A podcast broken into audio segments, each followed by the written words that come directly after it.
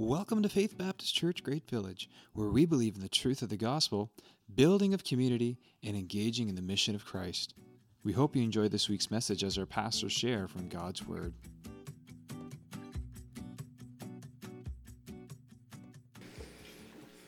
Good morning, everybody. Good morning. Happy Thanksgiving to you all. We had the privilege of driving over from through Tadamon, Gush, and Wentworth. I've never seen color in my life like today. And I don't know if it's the cloudy skies. It just makes the colors pop. And we were just kind of in awe. I kind of wanted to just pull over and watch, but I had to come to church today.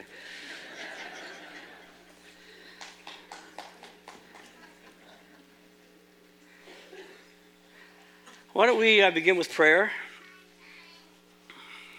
Lord, thank you for, there's just so much, Lord, to be thankful for. You call us to have thankful hearts, and truly, Lord, when we count our blessings, it's overwhelming.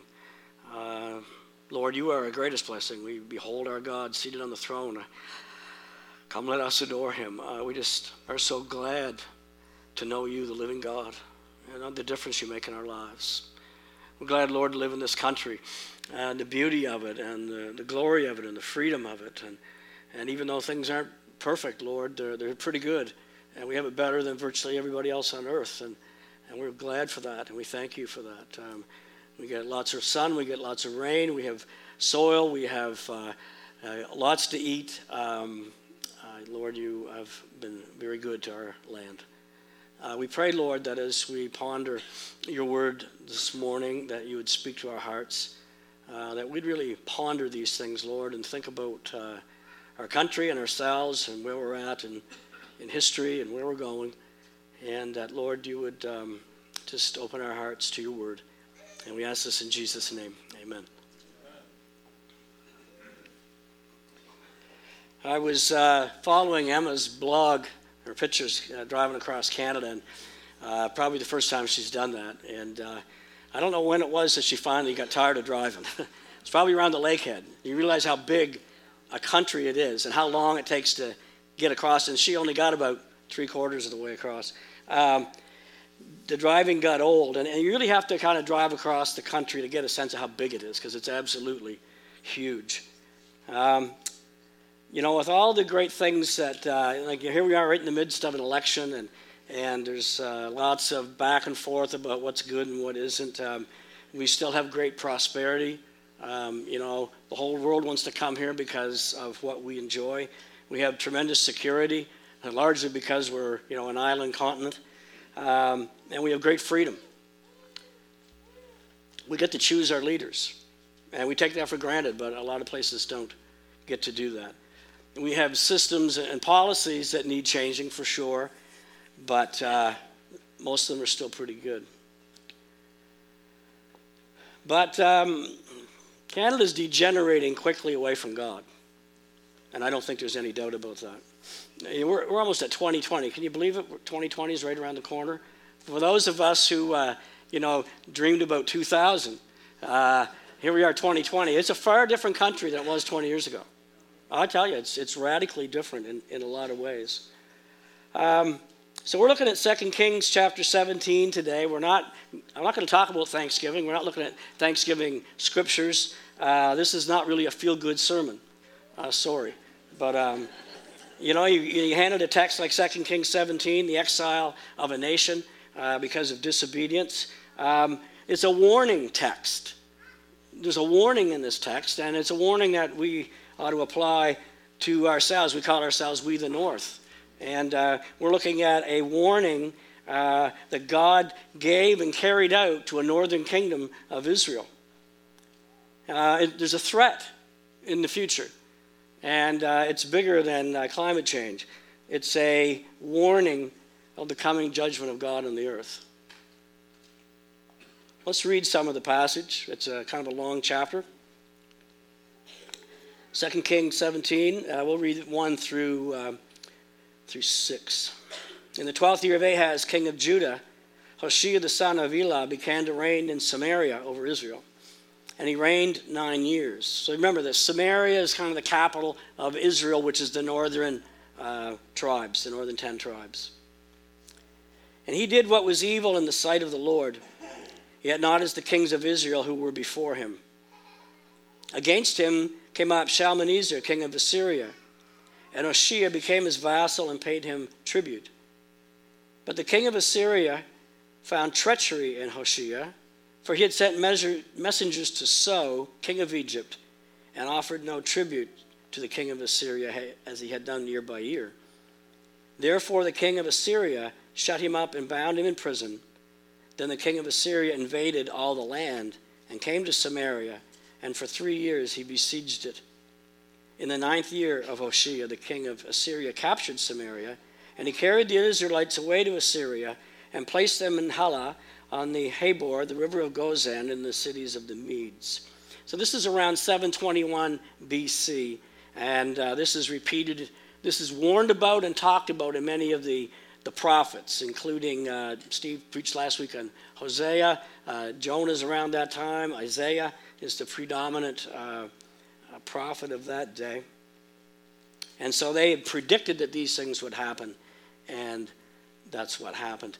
I expect we all picture a hopeful ending for our lives, a happy ending. Who doesn't like a happy ending? Happy endings don't happen by default. Now, we tend to think that they do, that we have a right to a happy ending. But truthfully, happy endings, hopeful endings, happen by the will and mercy of God and the wisdom and the obedience of people. They don't just happen because you live in a prosperous country. Matter of fact, you can live in a prosperous country and have a very unhappy ending. So just thinking about the nation of Israel, God called Abraham back in Genesis chapter 12 and called him to go to a land, said, I'm going to give you a land that's all your own, and I'm going to make your family my people, and your family are going to bring forth the Messiah, and he's going to bless the whole earth. What a tremendous calling on one man. And so Abraham went to the land and received some of that initial blessing, but then they ended up going down to Egypt because of famine, and they ended up in Egypt for 400 plus years. And then God called a grandchild of Abraham named Moses to lead his people out of slavery in Egypt. And God brought them to Mount Sinai in the southern desert of what is now the Arabian desert, the land of Israel, and made a covenant with them. And God said, I will be your God and you be my people. And all the people said, we will obey you. In other words, for God to be your God, you got to be willing to submit to his authority and allow him to rule. We call that a theocracy. And that's what the Old Testament system began to be. It was a theocracy. God was the king and the people. There was one king. There was no parliament. There was no, there was other rulers and sub-rulers, but God was to be king. Israel went on to conquer the land and for a time enjoyed the happy life that God had promised them. But they didn't want God to be their king after a while. They wanted a human king like every other nation had, and so God allowed them to pick kings, and the history of Israel became like all of human history, a sinful, rebellious people who became dysfunctional and wayward. That's the history of humanity. And so you have in the history of Israel a few good kings sprinkled among a whole host of evil kings. So it says of Hoshea, he wasn't as bad as he could have been, but he still wasn't very good. And some of them were very evil. Now, I believe that the Bible has a lot to say about government and how it should work. And I was reading in Proverbs and just picked out a few scriptures stuck in my mind this time around with Proverbs.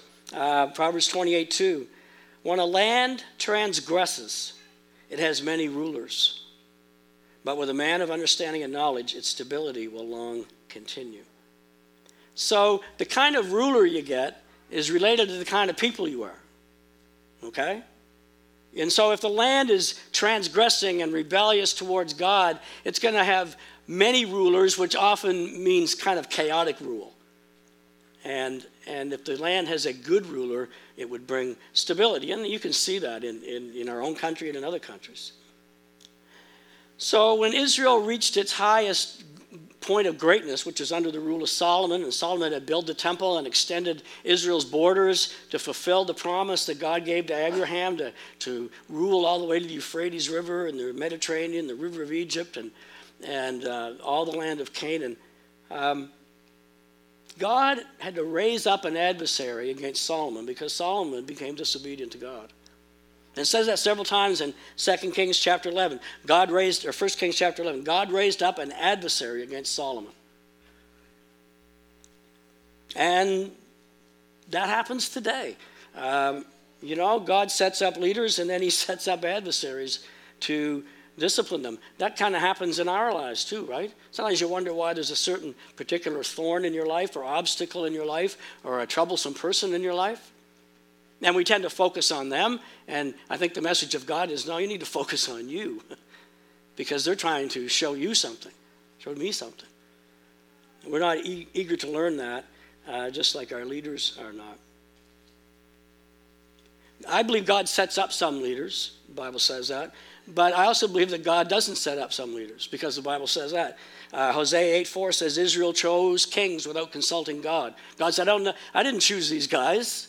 You chose them. That's what he says. Hosea 8:4, look it up. Proverbs 29, verse 1. He who is often reproved, yet stiffens his neck, will suddenly be broken beyond healing. When the righteous increase, the people rejoice, but when the wicked rule, the people groan. Now, I believe that applies to people as well as nations.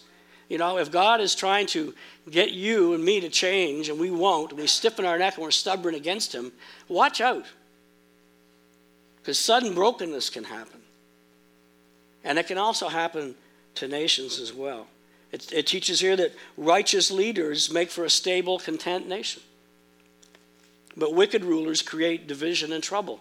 That's kind of how it goes. And so in some countries today, we see all this division, whereas for maybe decades we've seen stability, like Great Britain, for instance. It's just in an uproar. It's a mess. Too many rulers and not enough good rulers. Let's go back to the text. We're going to read 2 Kings 17, 7 through 18. I wonder if I might prevail on somebody to get me a bottle of water, if they would, please. Thank you. And this occurred, this carrying away of Assyria, which is basically the land west of Babylon, kind of modern-day Persia area, Iran area. This occurred because the people of Israel had sinned against the Lord their God, who had brought them up out of the land of Egypt from under the hand of Pharaoh, king of Egypt, and had feared other gods, broke the first commandment. Thou shalt have no other gods before me. They adopted other gods instead of the living God. They walked in the customs of the nations whom the Lord drove out from before the people of Israel, and in the customs that the kings of Israel had practiced. So they adopted the culture into the theocracy, and when the kings kind of wandered off, the people kind of wandered off with them. And they adopted the king's practices. The people of Israel did secretly against the Lord their God things that were not right. So outwardly, they might have looked like they were obedient, but secretly they were not. They built for themselves high places in all their towns, from watchtower to fortified city. Thank you, Sonny. They set up for themselves pillars and asherim on every high hill and under every green tree. And this was all for the purpose mainly of false worship. There they made offerings in all the high places, as the nations did, whom the Lord carried away before them. And they did wicked things, provoking the Lord to anger. And they served idols, of which the Lord had said to them, you shall not do this. Yet the Lord warned Israel and Judah by every prophet and every seer, saying, turn from your evil ways and keep my commandments and my statutes, in accordance with all the law that I commanded your fathers, and that I sent to you by my servants, the prophets. But they would not listen, but were stubborn as their fathers had been, who did not believe in the Lord their God. They despised his statutes and his covenants he had made with their fathers and the warnings that he gave them. They went after false idols and became false, and they followed the nations that were around them, concerning whom the Lord had commanded them that they should not do like them.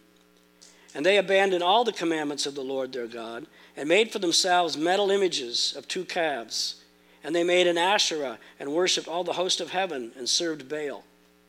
And they burned their sons and their daughters as offerings and used divination and omens and sold themselves to do evil in the sight of the Lord, provoking him to anger.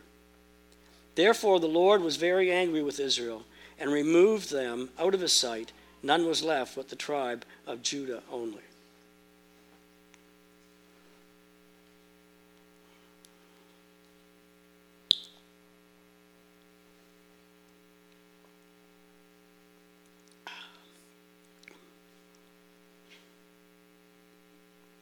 Almost as good as coffee.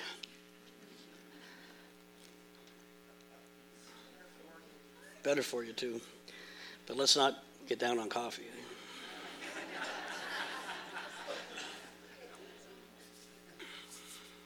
Why did this exile happen? Well, it just pretty much says it all in what I just read there. They abandoned the Lord's commands. They murdered their children. They sold themselves to do evil. And it just got increasingly worse and worse and worse. And they got farther and farther away from God. And so what happens in Israel, you have the agreement made in the book of Deuteronomy. And as you get toward the end of the book of Deuteronomy, God sets out the blessings and the cursings. And he says, if you obey me, you're going to have it so good. You're going to be just such a happy, prosperous people. But if you disobey me, you're just going to end up in a hole. Life is going to get so bad that you wish that in the morning that it was night, and at night you're going to wish it was morning, because it just won't get any better. I believe that's what's coming on the whole earth. That's what's coming upon the whole earth. You go to Isaiah 24. Verse 1 of Isaiah 24. Behold, the Lord will empty the earth and make it desolate, and he will twist its surface and scatter its inhabitants. Verse 4, the earth mourns and withers, the world languishes and withers, the highest people of the earth languish, the earth lies defiled under its inhabitants. For they have transgressed the laws, violated the statutes, broken the everlasting covenant. Therefore a curse devours the earth, and its inhabitants suffer for their guilt. Therefore the inhabitants of the earth are scorched, and few men are left. It's not just Israel that God is concerned about, it's that mankind has broken the everlasting covenant with their Creator. Romans chapter 1 warned that we're prone as people to worship the creation and forget the Creator. And that's the everlasting covenant, or at least part of it, the sense that we have a maker, we have a creator, that God is our maker, and we owe him something. We owe him our lives and our obedience. And, you think, well, okay, yeah, Israel had the Ten Commandments. They had the laws written down. What about everybody else? Well, Romans 2 says that God wrote his law in everybody's heart. Everybody knows instinctively that there must be a God. But when you willfully deny that there's a God, after a while you start to believe it. And so will your children, and so will your society. And, you just have to look at our own country. We abandon God's morality and truth. Part of the reason it's changed so much over the last 20 years is that a lot of the older generation have passed on. And there's been a real shift in our country from maybe a 50-50 mix of, more conservative versus more liberal to now kind of a two-thirds, one-third. And it's because my parents' generation are passing on. We are abandoning the truth of God. There was some British court ruled last week that the Bible was, basically hate literature. They ruled that in court because somebody used it as a defense. God warned Israel with adversaries, and I believe God's warning us with adversaries. Famines and diseases. We don't think of those things as happening in our country, and hopefully in the will of God they never will, but they could happen. We have it so good, we just assume it's going to keep on going. You think of what's happening over with, Turkey and the Kurds and Syria. Like, things can, go crazy overnight. People won't listen to God. That's the problem. Israel rejected God's authority, so God rejected them. And that is the, I guess, the simple truth of the message of the scriptures. It's very unpopular to say stuff like that. You imagine if you were one of the political leaders and you said something like that. Man, you'd be strung up. You know, I listened to an interview with Elizabeth May a few weeks ago, and they said, who's your hero? She said, Jesus Christ. I was kind of surprised. And then she said, well, I guess I'm not supposed to say that. Because it's not convenient for leaders to identify what they are. Now, what I'm going to say next might be fodder for your Thanksgiving dinner discussion. All right? And you might not like it, or you may like it. I don't know. I'm not really going to tell you what you want to hear.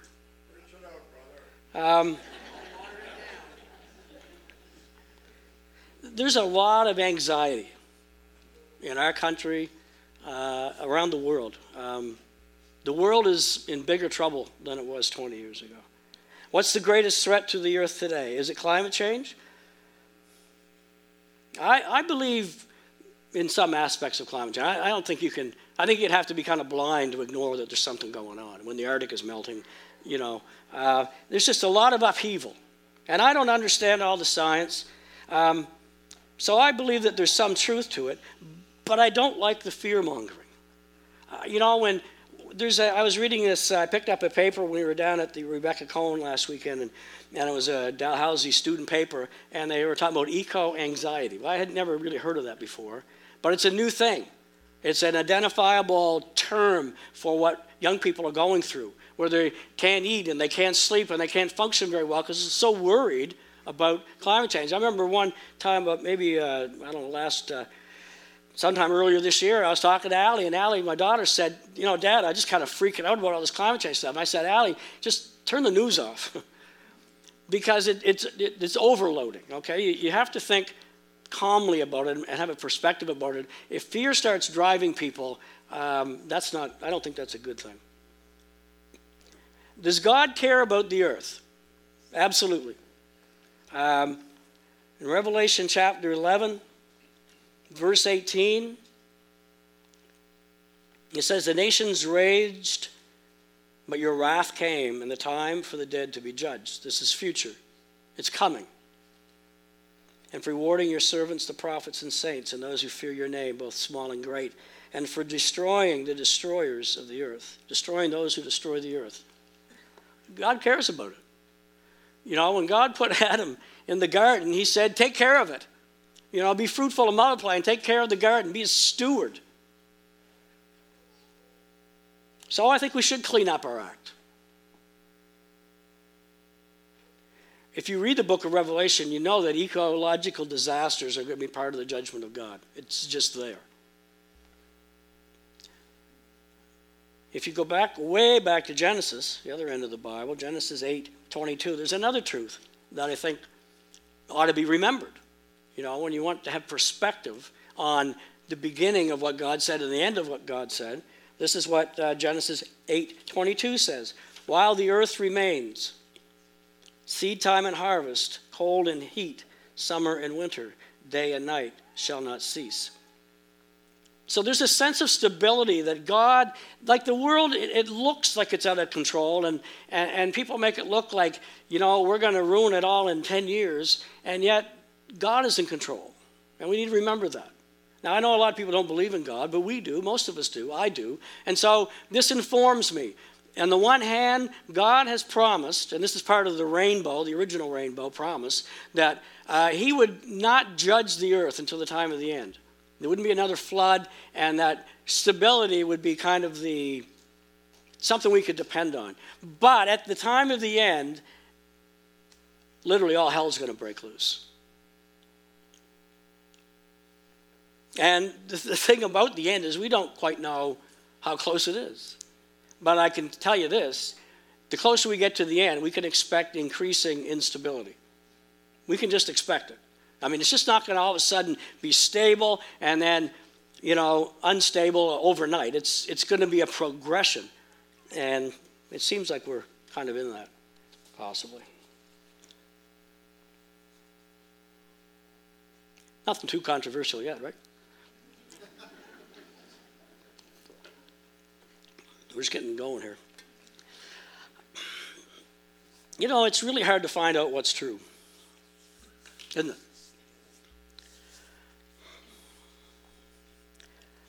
Some of you know I've had some heart problems this year, and so I've become very interested in heart health.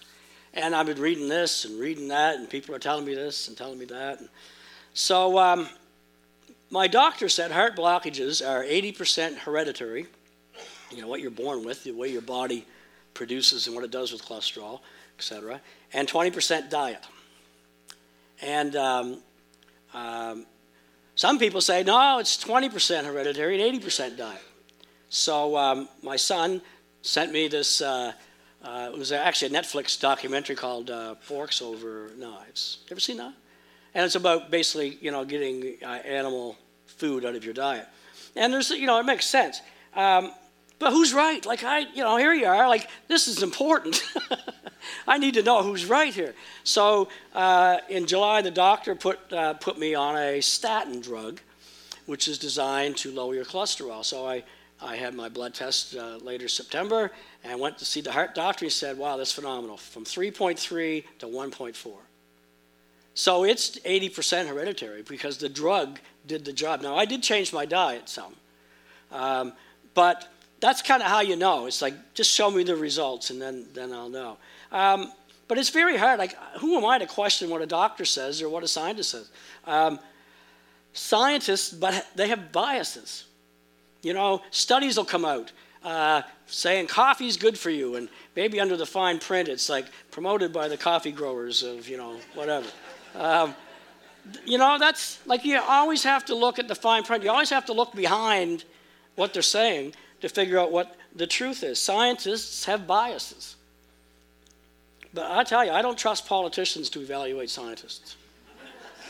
I just don't. Some scientists are funded by special interests, some have biased ideologies, and some are motivated by truth. And how am I supposed to figure it out? How are you supposed to figure it out? But I tell you what I tend to think. I tend to listen to an unbiased PhD scientist more than somebody who read a book. Okay? Just saying. It's hard to find out what's true. Now, every ideology has an agenda. Everybody has an agenda. You've got an agenda. Maybe you're going through it right now. I'm going to do this and this and this. I wish you'd hurry up. My agenda this morning is to relay how 2 Kings 17 and warning and exile due to rebellion affects us today. This is applicable to us today, and we need to think about it in terms of our own personal lives and in terms of our nation. So, you probably know this, but we can't really trust the right media or the left media to tell us the truth, can we?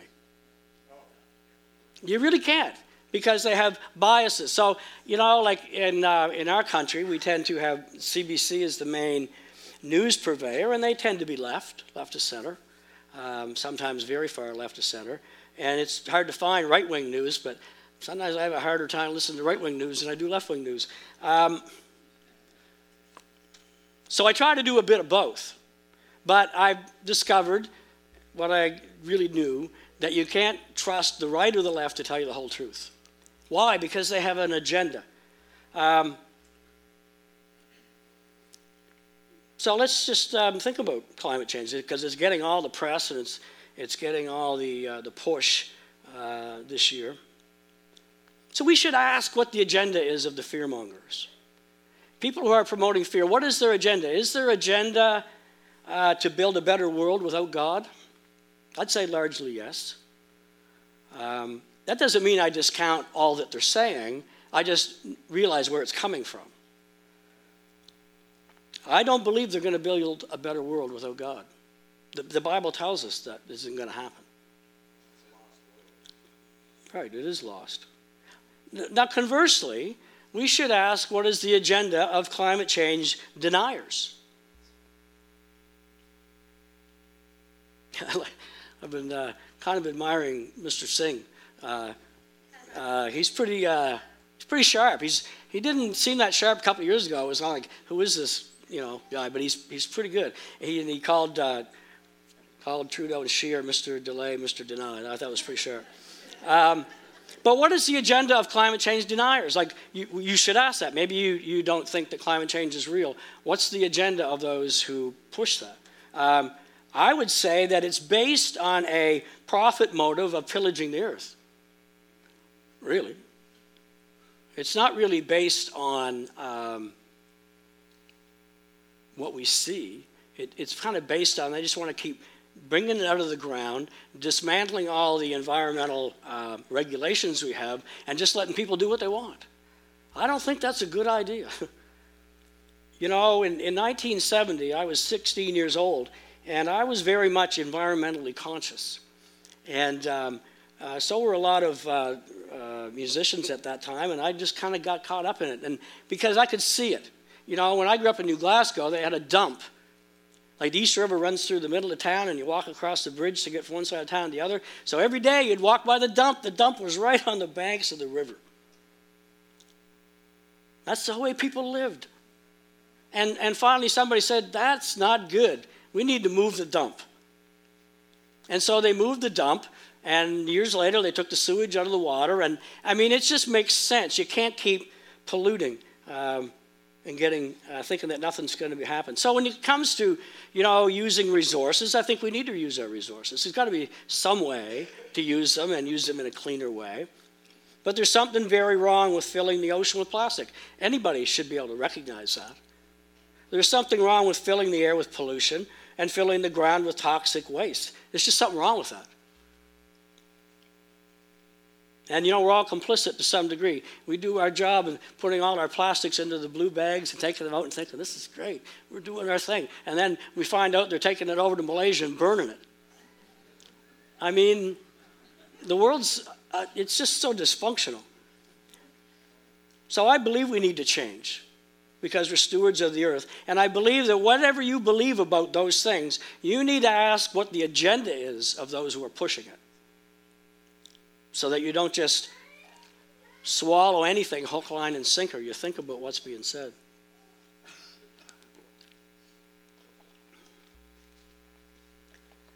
Let's go back to 2 Kings. Verse 24. No, verse 19. Judah also did not keep the commandments of the Lord their God, but walked in the customs that Israel had introduced. And the Lord rejected all the descendants of Israel and afflicted them and gave them into the hand of plunderers until he had cast them out of his sight. And basically verse 23 ends, so Israel was exiled from their own land to Assyria until this day. And so Israel's gone. There's maybe a few people left, but by and large, all the Jews are taken out of the land. Verse 24, the king of Assyria brought people from Babylon, Cuthah, Ava, Hamath, Sepharaim, and placed them in the cities of Samaria instead of the people of Israel. So they took possession of Samaria and lived in its cities. And at the beginning of their dwelling there, they did not fear the Lord. Therefore, the Lord sent lions among them, which killed some of them. So God's still watching over his land. And these people are sent into, live in the cities and towns and houses of God's people. And God starts stirring up the lions to get the people's attention. And so the king of Assyria was told, the nations that you have carried away and placed in the cities of Samaria do not know the law of the God of the land. And so people back then kind of figured, okay, we must have offended the God of this land. It's kind of like Jonah in the boat, Somebody must have offended God here because we're going down. And so that's kind of the sense that they had. It was kind of superstitious, but there was some kind of awareness of God. So, therefore... He has sent lions among them. Behold, they are killing them because they do not know the law of the God of the land. Then the king of Assyria commanded, send there one of the priests whom you carried away from there, and let him go and dwell there and teach them the law of the God of the land. So one of the priests whom they carried away from Samaria came and lived in Bethel and taught them how they should fear the Lord. And so if you think ahead to from the 8th century BC of this time to the time of Jesus, and Jesus going through Samaria, these are the Samaritans. And so there's a mixed peoples from all kinds of different nations, some Israelites, some other countries. There's a mixed religion where there's some sense of Old Testament beliefs, but mingled with all this other stuff. And so the Samaritans hated the Jews, and the Jews hated the Samaritans. The Jews said the Messiah was coming to Jerusalem. The Samaritans said, no, he's coming to Samaria. And so when Jesus showed up to the woman of the well, they had a discussion about who was right. And Jesus said, it's us. Because, he knows, right? He was the Messiah. And so for 7 centuries or so, this is what happened in Samaria. They lived and died, and they served God. And it's at verse 20 or 33 says, so they feared the Lord because he was the God of the land, but they also served their own gods after the manner of the nations from among whom they had been carried away. Verse 34, to this day they do according to the former manner. They do not fear the Lord, and they do not follow the statutes or rules or the law of the commandment that the Lord commanded the children of Israel. So they feared the Lord in a way, but part of the fear of the Lord is to have no other gods before him, so they didn't fear him that much. They just kind of adopted it and made it one kind of multi-faith religion. And we call that syncretism. Syncretism. It's kind of synthesizing religions together.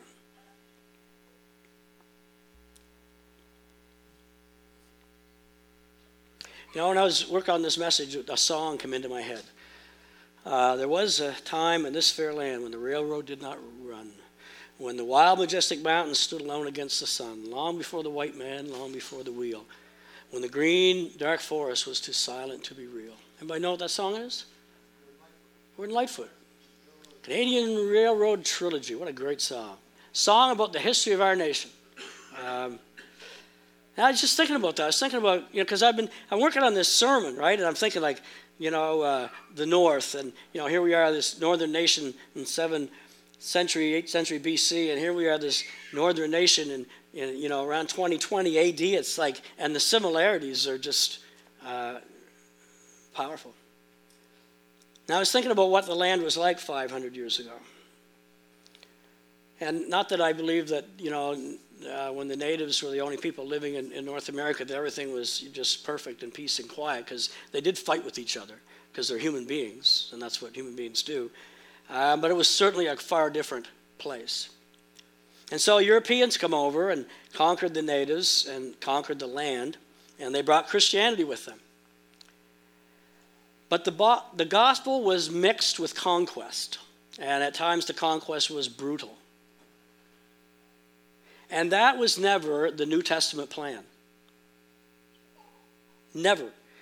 Jesus said, love the world. Don't exterminate people. That's what he said. I don't think God was in much of it, even though his name was regularly used and all of that. And, we can be zealous for God and just get it wrong. We can have the wrong motivation, the wrong agenda.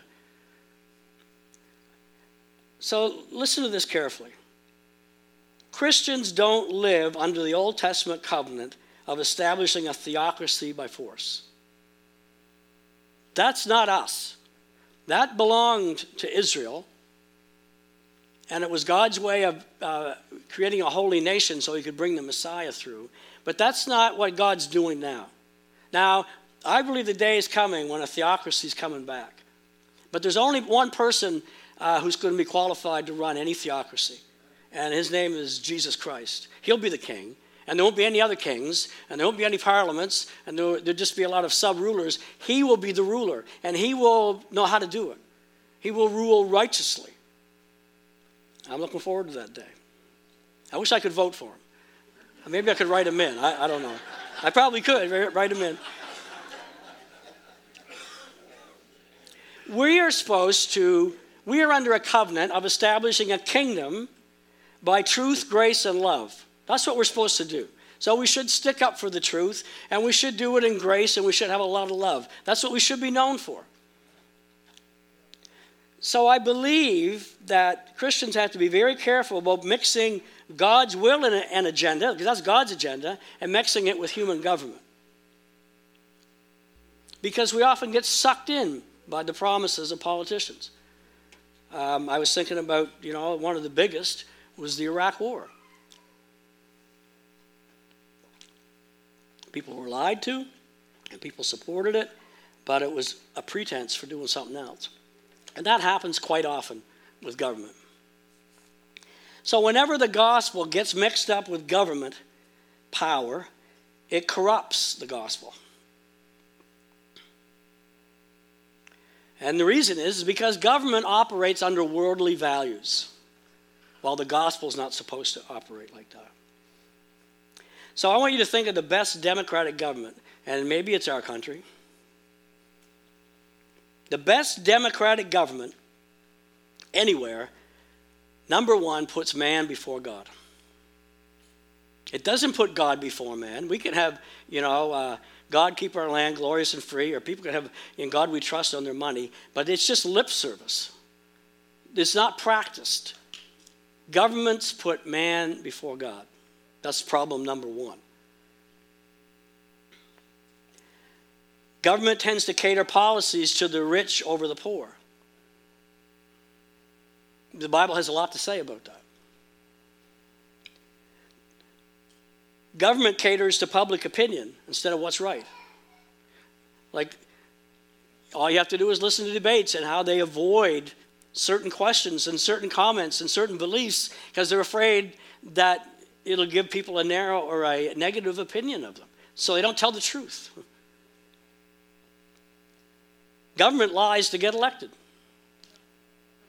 It'll promise stuff that it knows it won't do. That's what they do. Its biggest effort once it gets elected is to get reelected. And I was thinking about that.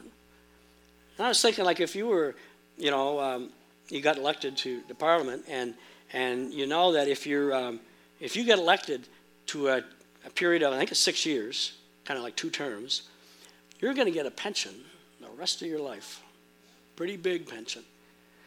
So at the back of your mind, what are you thinking about when you're out campaigning?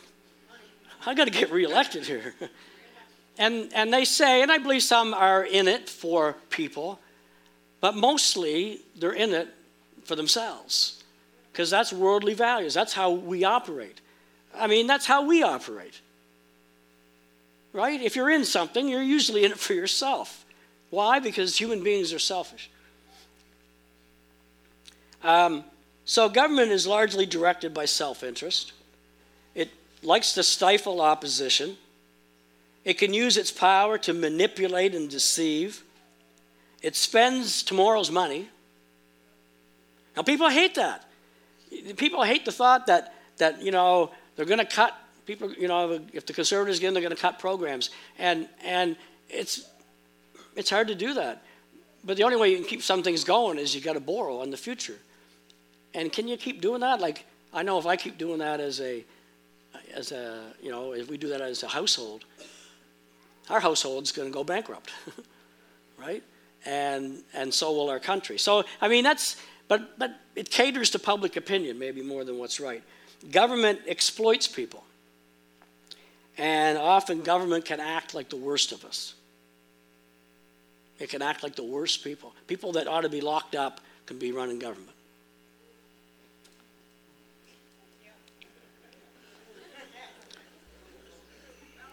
So, my point here is that Canada is a modern-day Samaria. This is where we're at. The predominant values in our country today are called progressive. It sounds good.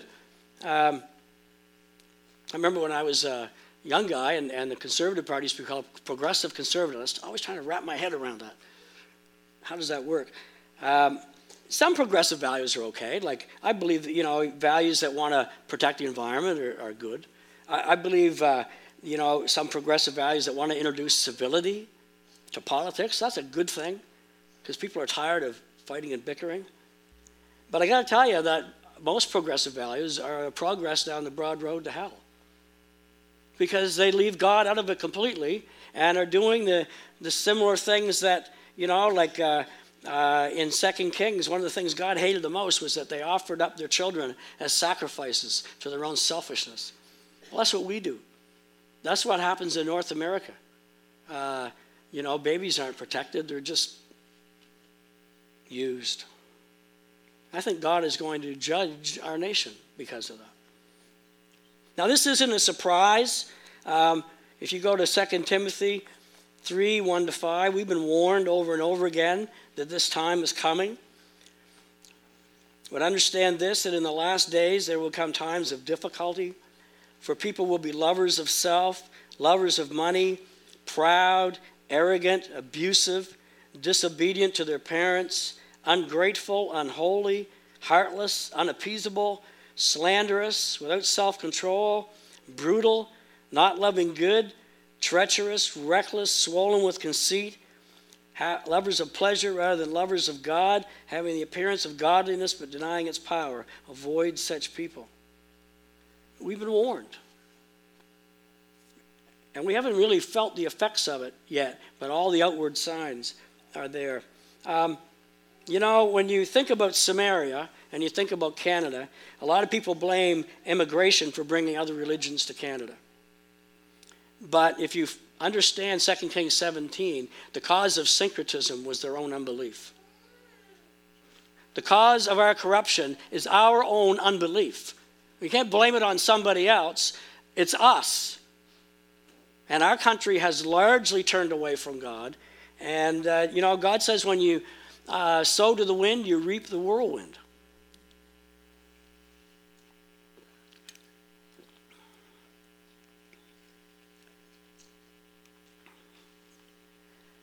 What hope is there?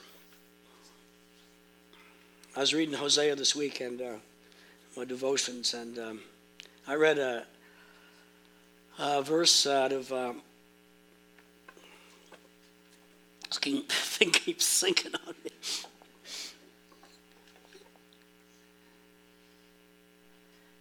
Well, God said to Hosea in chapter 2, He said, "I will allure her into the wilderness." He's talking about Israel. He said, "I'm going to draw Israel into the wilderness." And that's kind of a reference to the exile that happened in 2 Kings 17. I'm going to draw her into the wilderness, and I'm going to speak tenderly to her. And I will make the valley of Achor, the valley of trouble, a door of hope. And there she will respond to me as she did in the days of her youth. I love that picture. The mercy of God. That's the hope. That's the only hope. Is that God would, in the midst of coming difficulty, make the valley of trouble a door of hope. Our hope is not in our government. Our hope is not in our land. Our hope is not in this world. Our hope is in the Lord who made heaven and earth. Our hope is not in man's ingenuity to figure out his problems, because if you read to the end of the Bible, man's not going to figure out his problems. They're just going to keep piling on, and God's going to have to step in and stop it all so that man doesn't end up destroying everything. That's what's going to happen. There's a kingdom of God coming, and Jesus is going to bring it. And there's a kingdom of God now, which is the presence of Jesus Christ in the hearts of his people. And so I believe that the hope we have in the midst of troublesome times is we can have peace because he's in control. Whether you live in Canada or you're one of those poor Kurds stuck on the border with the Turkish army bearing down on you. A lot of them are Christians, actually. So what can we do? What do we do in this day and age? I hope you vote. Glenn and I voted last night in the advance poll. I hope you vote. Get out and do what you should do. What can we do? We need to live as the remnant. When God was speaking to, he was going to allure Israel into the wilderness, and there he was going to speak peace to her, and he was going to make the valley of trouble a door of hope. Out of that came the remnant, a minority of faithful believers who stuck with the Lord, who were loyal and faithful no matter what. I love that picture of the remnant. I want to be part of the remnant. I don't care if there's only me left. I'm going to serve the Lord. It's like what Joshua said. As for me and my house, we're going to serve the Lord. And that's the stand you make, no matter what. no matter about public opinion or what happens. I think we need to reject reckless calls to things like civil war. I was talking to an American lady who was connected with the lavender farm where Glenn and I both worked this summer, and I said, what do you think's going to happen in your country? And she said, I think there's going to be civil war. I mean, that's scary. We're not called to fight civil wars. We're not called to do that. We're called to live holy lives, and we're called to live all out for Jesus. So I believe we need to be countercultural. Now, I was countercultural back in the late 60s, and I grew my hair and wore the clothes and, did a little of that. And I rejected my parents' culture because it was, old and we were cool. And here I am, I'm my father, like I am. I'm my father. But now I get to be countercultural again, because now all that hippie culture of the, 1970-ish or so, that's now become the predominant culture, and I just see a lot of deceit and failure in it. So you can be countercultural. It's countercultural to follow God.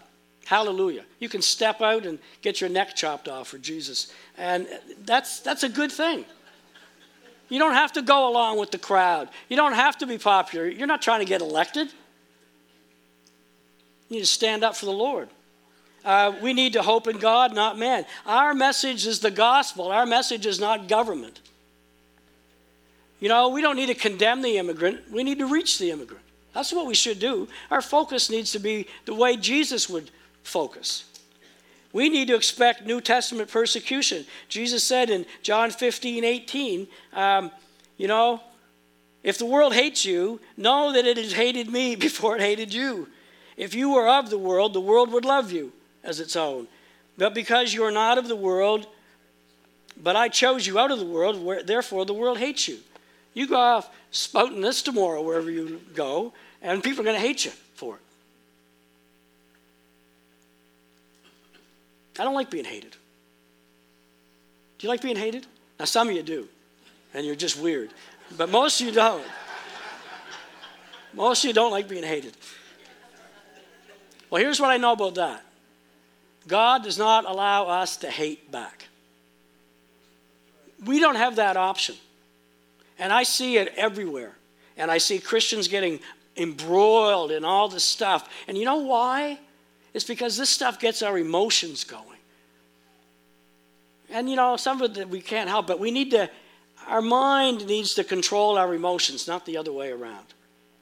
So that what comes out of it, we should be able to have civil discussions at the Thanksgiving table today or tomorrow about such things. And a lot of people avoid such discussions because it's just going to turn into a big argument. And that happens because we get emotional about it, and we just need to think before we speak. And we need to get in control of our emotions so we can have a rational, calm discussion.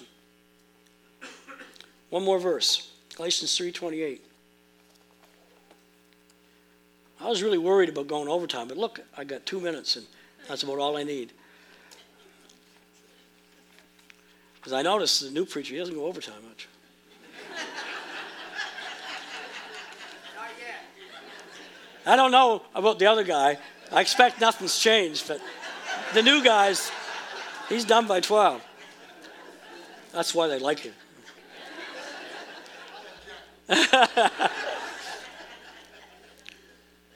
Galatians, where is Galatians?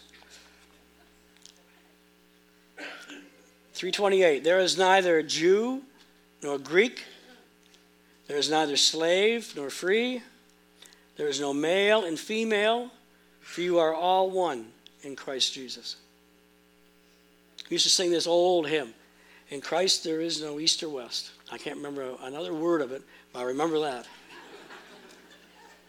In Christ there's no slave or free. In Christ it doesn't matter if you're a man or a woman, you're equal before God. That's what that means.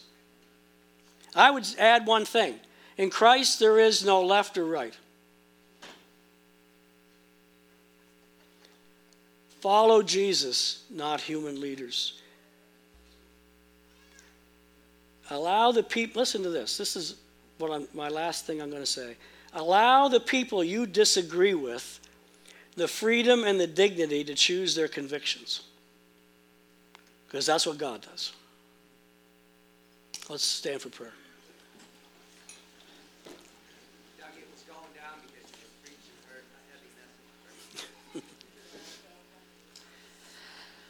Lord, thank you for your word. I thank you, Lord, that it's just as pertinent today as it was centuries ago. Lord, we live in a tumultuous time. We don't know what's going to happen. We pray for our country. We wish you were running, Lord, so we could vote for you.